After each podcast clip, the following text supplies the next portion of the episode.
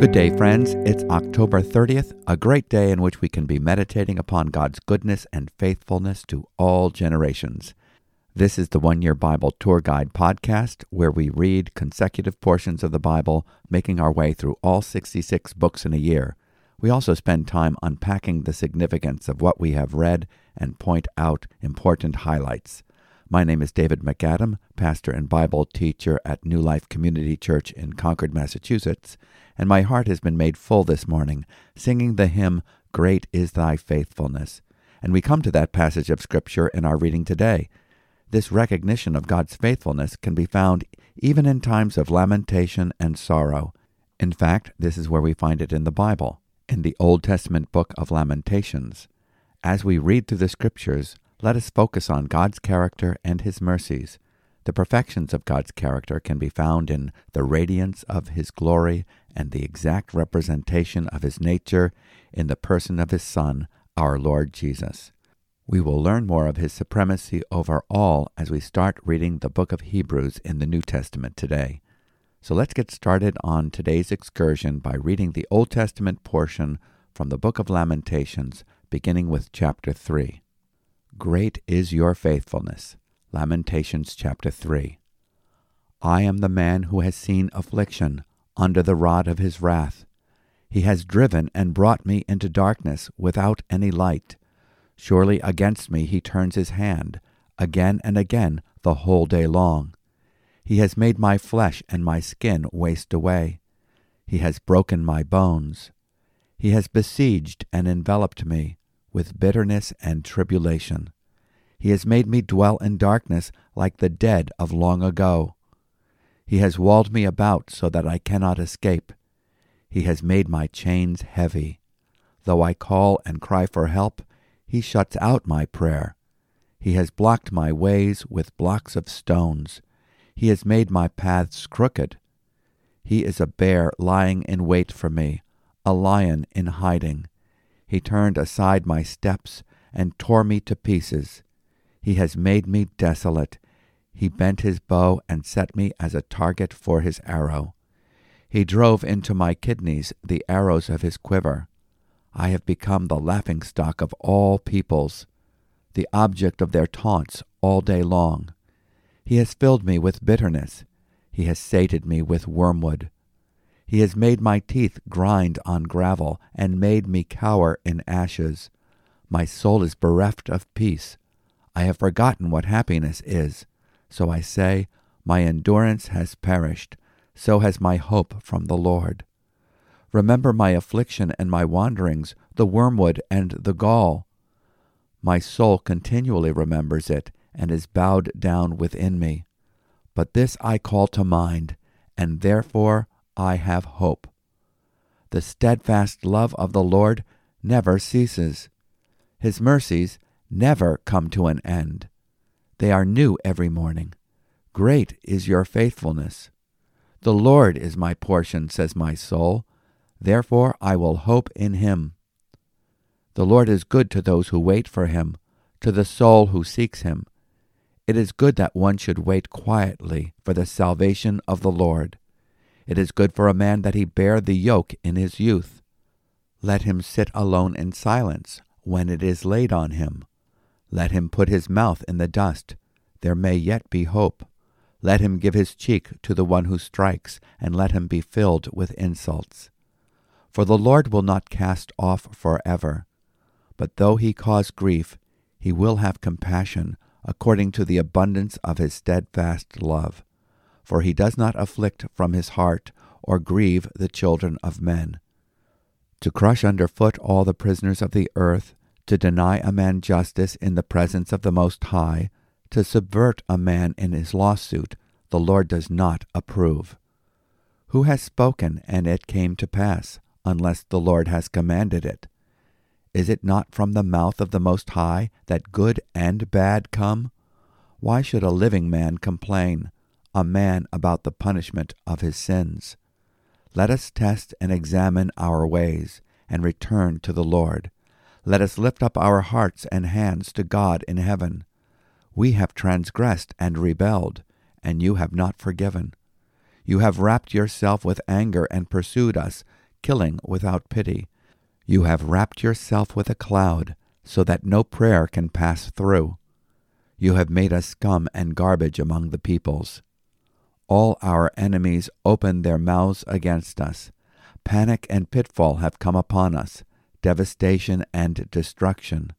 My eyes flow with rivers of tears because of the destruction of the daughter of my people. My eyes will flow without ceasing, without respite, until the Lord from heaven looks down and sees. My eyes cause me grief at the fate of all the daughters of my city.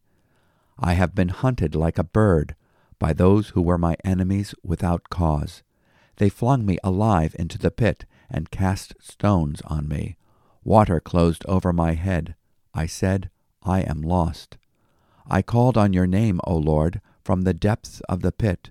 You heard my plea. Do not close your ear to my cry for help. You came near when I called on you. You said, Do not fear.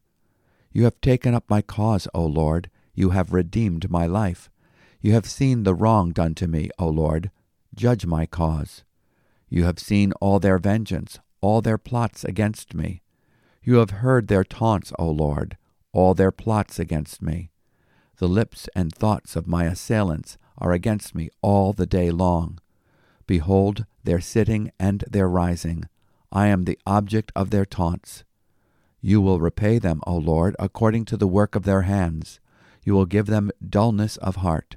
Your curse will be on them. You will pursue them in anger and destroy them from under your heavens, O Lord. And this concludes our reading from the Old Testament passage from the book of Lamentations. And now, as is our custom, let's take a few moments to think about what we just read. The prophet, most likely here Jeremiah, laments the tragedy of Judah's fall in 587 BC. During the siege of Jerusalem, conditions were so bleak that the starving people resorted to cannibalism in Lamentations chapter 2 verse 20. The writer recognizes that this horrific situation is a result of people turning away from God. The wages of sin is death. Romans chapter 6 verse 23. The hand of the Lord laid heavily upon the rebellious people, and there seems to be no relief in sight. The prophet makes his complaint to the Lord because he knows that these judgments have come upon them from his hand. In these judgments we get a taste of the divine wrath against sin that Jesus bore on the cross. The prophet reports the judgments in chapter 3 as if they were all being borne by one man in Lamentations chapter 3 verses 1 through 21. The prophet is putting himself in the place of the nation. I am the man who has seen affliction under the rod of his wrath. He has driven and brought me into darkness without any light. This man who puts himself as a substitute for the nation is mindful that God's goodness is behind the righteous judgments that have now fallen upon him, and that God will ultimately bring about the redemption he has promised. In verses 21 through 26, he says, This I recall to my mind, therefore I have hope.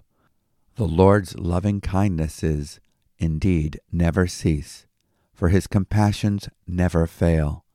They are new every morning. Great is your faithfulness. The Lord is my portion, says my soul. Therefore I have hope in him. The Lord is good to those who wait for him, to the person who seeks him. It is good that he waits silently for the salvation of the Lord. Lamentations chapter 3 verses 21 through 26. This is a glimpse into the Saviour's soul. It may surprise you that the context of the words that inspired the wonderful hymn of praise, Great is Thy Faithfulness, is expressing the mind of the sin bearing substitute as he bore the judgment of God's people upon himself, the tragic calamity of Jerusalem's destruction. The God who brought the curses of Deuteronomy 28 upon them would also bring about the restoration promised in Deuteronomy chapter 30.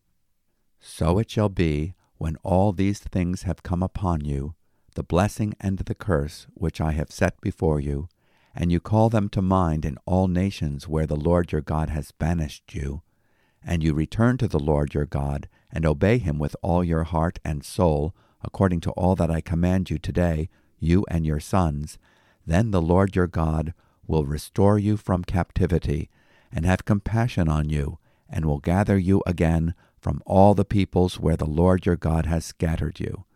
Deuteronomy chapter 30, verses 1 through 3. God's discipline upon the people of Judah is the work of a loving Father. According to God's method of external chastisement for sin, Judah is going to have a 70 year time out for its many transgressions. The prospect is that they would come back to their covenant responsibilities to walk as the people of God. It is good for a man that he should bear the yoke in his youth.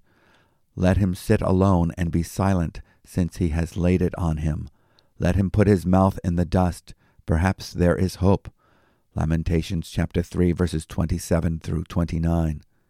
The Lord has his purposes in these severe dealings.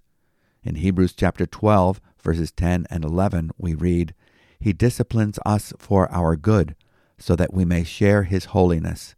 All discipline for the moment seems not to be joyful, but sorrowful.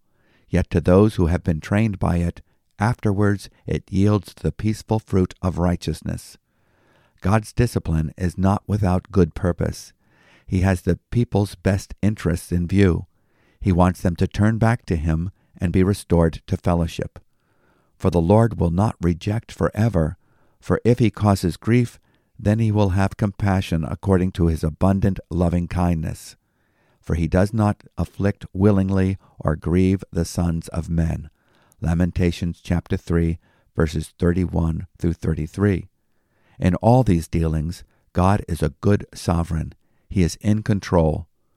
Who is there who speaks, and it comes to pass, unless the Lord commanded it? Is it not from the mouth of the Most High that both good and ill go forth? Why should any living mortal or any man offer complaint in view of his sins? Our punishments for sin are deserved. The wonder is that mercy has triumphed over judgment at the cross, and guilty, hell deserving sinners can be justly pardoned by a holy God. Although the writer of Lamentations is unnamed, it is difficult to deny that Jeremiah is the author. The echoes of the weeping prophet are heard in these pages. My eyes pour down unceasingly, without stopping, until the Lord looks down and sees from heaven. My eyes bring pain to my soul because of all the daughters of my city. Lamentations chapter 3 verses 49 through 51. The sufferings described here sound like those experienced by Jeremiah and once again they foreshadow the sufferings of Christ in Lamentations chapter 3 verses 55 through 63. The final three verses are a cry for vengeance. Notice that this acrostic poem is three times the length of the others. This is because in the original Hebrew, this poem is a triple acrostic. The first three verses begin with the letter Aleph, the Hebrew equivalent of A. The next three verses begin with the equivalent of the letter B. This continues for each of the 22 letters, whereas the first, second, and fourth chapters are acrostic poems with 22 verses each, each verse beginning with the sequential letter of the alphabet. The third poem, as a triple acrostic, has 66 verses. Now let's move on to our next reading in the New Testament, the book of Hebrews and we start with Hebrews chapter 1 verse 1. The supremacy of God's Son. Hebrews chapter 1. Long ago, at many times and in many ways, God spoke to our fathers by the prophets, but in these last days he has spoken to us by his Son, whom he appointed the heir of all things, through whom also he created the world. He is the radiance of the glory of God and the exact imprint of his nature, and he upholds the universe by the word of his power. After making purification for sins, he sat down at the right hand of the Majesty on high, having become as much superior to angels as the name he has inherited is more excellent than theirs. For to which of the angels did God ever say, you are my son, today I have begotten you. Or again, I will be to him a father, and he shall be to me a son. And again, when he brings the firstborn into the world, he says, Let all God's angels worship him. Of the angels, he says, He makes his angels winds and his ministers a flame of fire. But of the Son he says, Your throne, O God, is for ever and ever. The scepter of uprightness is the scepter of your kingdom. You have loved righteousness and hated wickedness. Therefore, God, your God, has anointed you with the oil of gladness beyond your companions.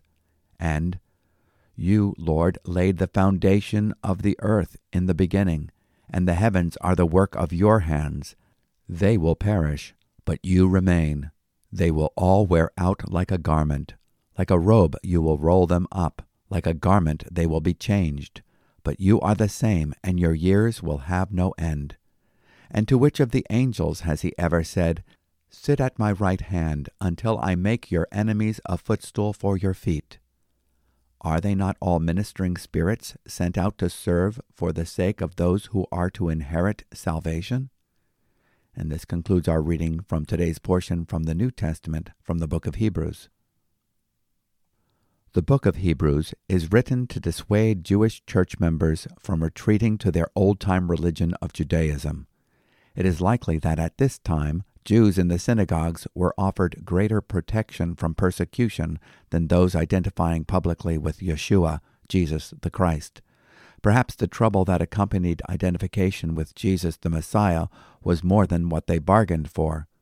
The writer makes a very clear argument that the Old Testament was full of foreshadowings of Christ. The New Covenant was better. To retreat to the apparent safety of Judaism after seeing that the expected Messiah has come in Jesus of Nazareth is akin to wanting to eat the menu at the restaurant instead of the delicious meal it pictures.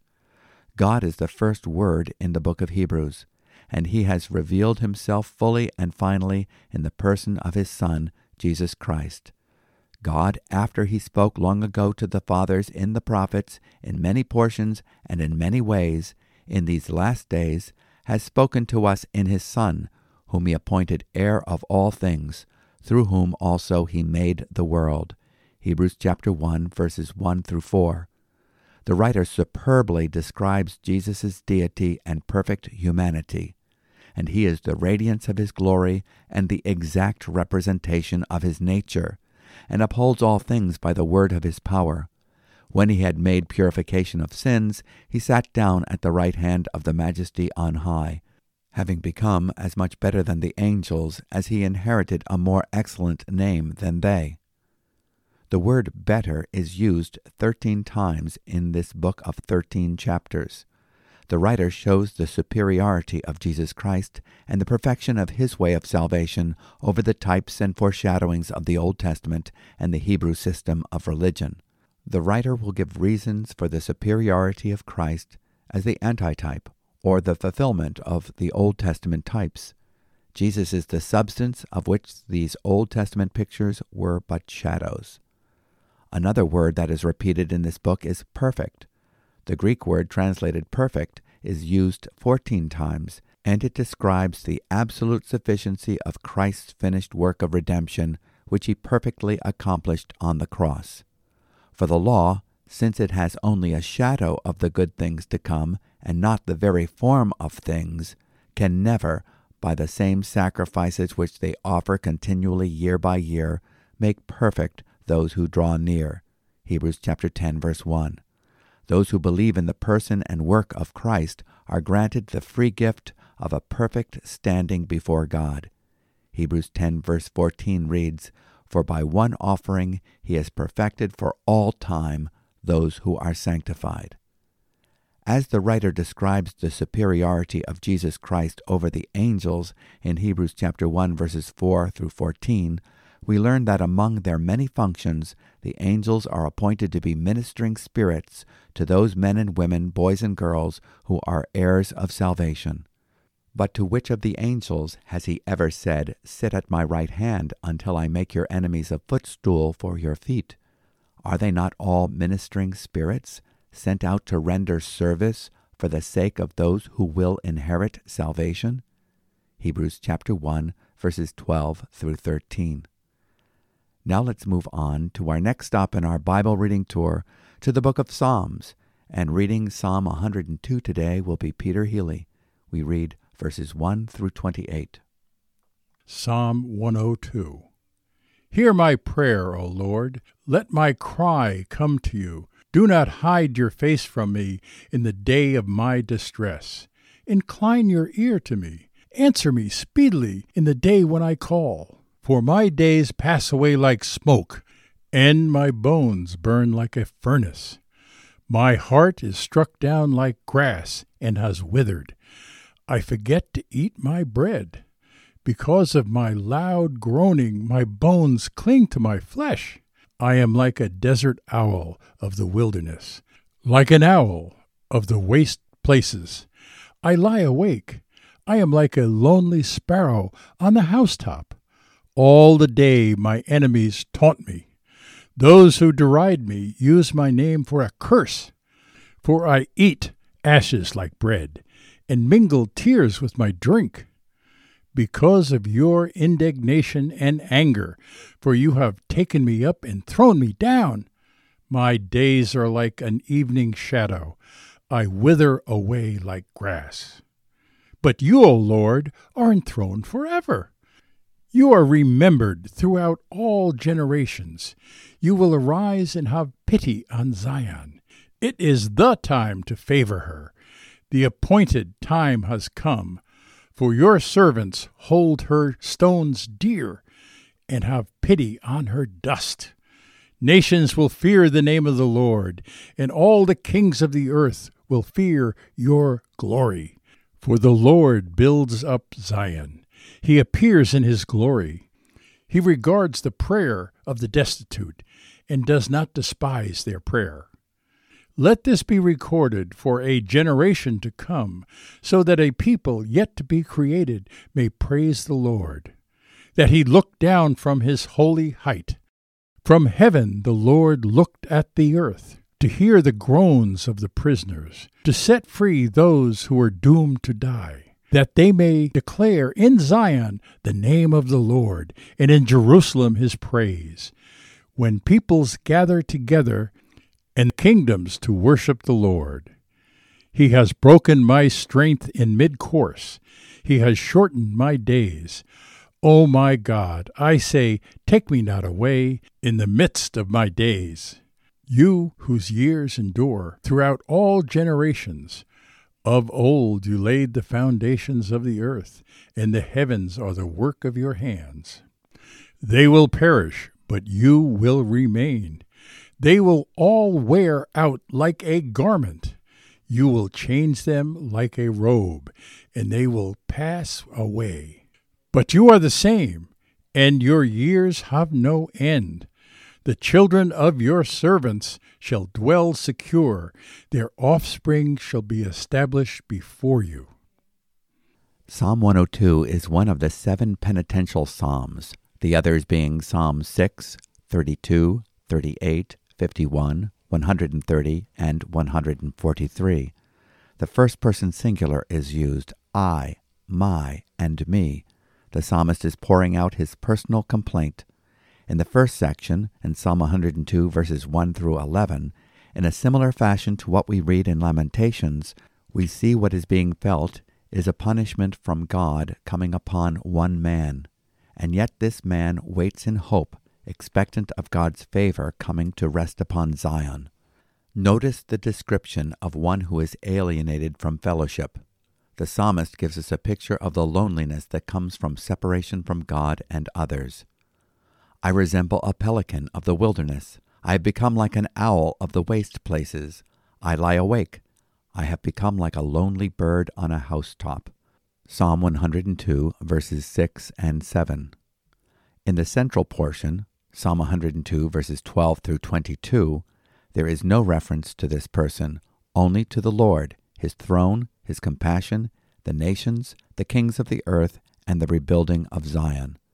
Psalm 102, verse 21, anticipates the glorious purpose of the kingdom age, that men may tell of the name of the Lord in Zion and his praise in Jerusalem, when the peoples are gathered together and the kingdoms to serve the Lord. In verse 23, the personal pronouns return, but now, instead of pouring out a complaint, the psalmist is seeing the unfolding of an eternal plan and putting his hope in it. The children of your servants will continue, and their descendants will be established before you. Psalm 102, verse 28. We are reading in verses 25 through 27 what was quoted in our New Testament reading today in Hebrews chapter 1, verses 10 through 12. Of old you founded the earth, and the heavens are the work of your hands. Even they will perish, but you endure, and all of them will wear out like a garment, like clothing, you will change them, and they will be changed. But you are the same, and your years will not come to an end. Psalm 102, verses 25 through 27. And now for our final stop on our Bible reading tour today, we go to the book of Proverbs. Proverbs chapter 26, verses 21 through 22. Once again, the writer of Proverbs is addressing the sins of the tongue. As charcoal to hot embers, and wood to fire, so is a quarrelsome man for kindling strife. The words of a whisperer are like delicious morsels. They go down into the inner parts of the body. Are you a relational fire starter or a fire fighter promoting peace? Whispering, the sin of gossip, seems harmless, perhaps even popular at the time, but it contaminates internally as well as being externally destructive. Let's go before the Lord in the light of what we have learned from His Word today. How excellent is your name in all the earth, O God! You reign in righteousness. Your judgments are just and true. Your covenant love is demonstrated in the profound mercy shown to us at Calvary by our faithful, sin bearing substitute. Lord Jesus, thank you for enduring the cross and the punishment due our sin on our behalf. Your steadfast focus on the joy set before you, the full satisfaction of the Father, and the reconciliation of sinners to yourself caused you to despise the shame and press on in perfect obedience. Great is your faithfulness. Thank you for your many comforts and the ministry of your secret agents, the angels assigned to the heirs of salvation. Keep us from opting for the apparent comforts and conveniences of compromise, and make us bold witnesses to your perfect salvation. In Jesus' name, Amen. So many wonderful pictures of Christ in our reading today. I look forward to continuing the book of Lamentations and the book of Hebrews tomorrow and moving on to Psalm 103. If this podcast is a blessing to you, we'd love to hear from you. You can write to us at podcast at newlife.org. And you can also learn about the ministries of New Life Community Church and how you can support our outreach by going to our website, newlife.org. And you can also subscribe there for a daily email with a written copy of our commentary on each day's Bible reading. Also, you may be interested in New Life Fine Arts, theater you can believe in with the gospel at the core.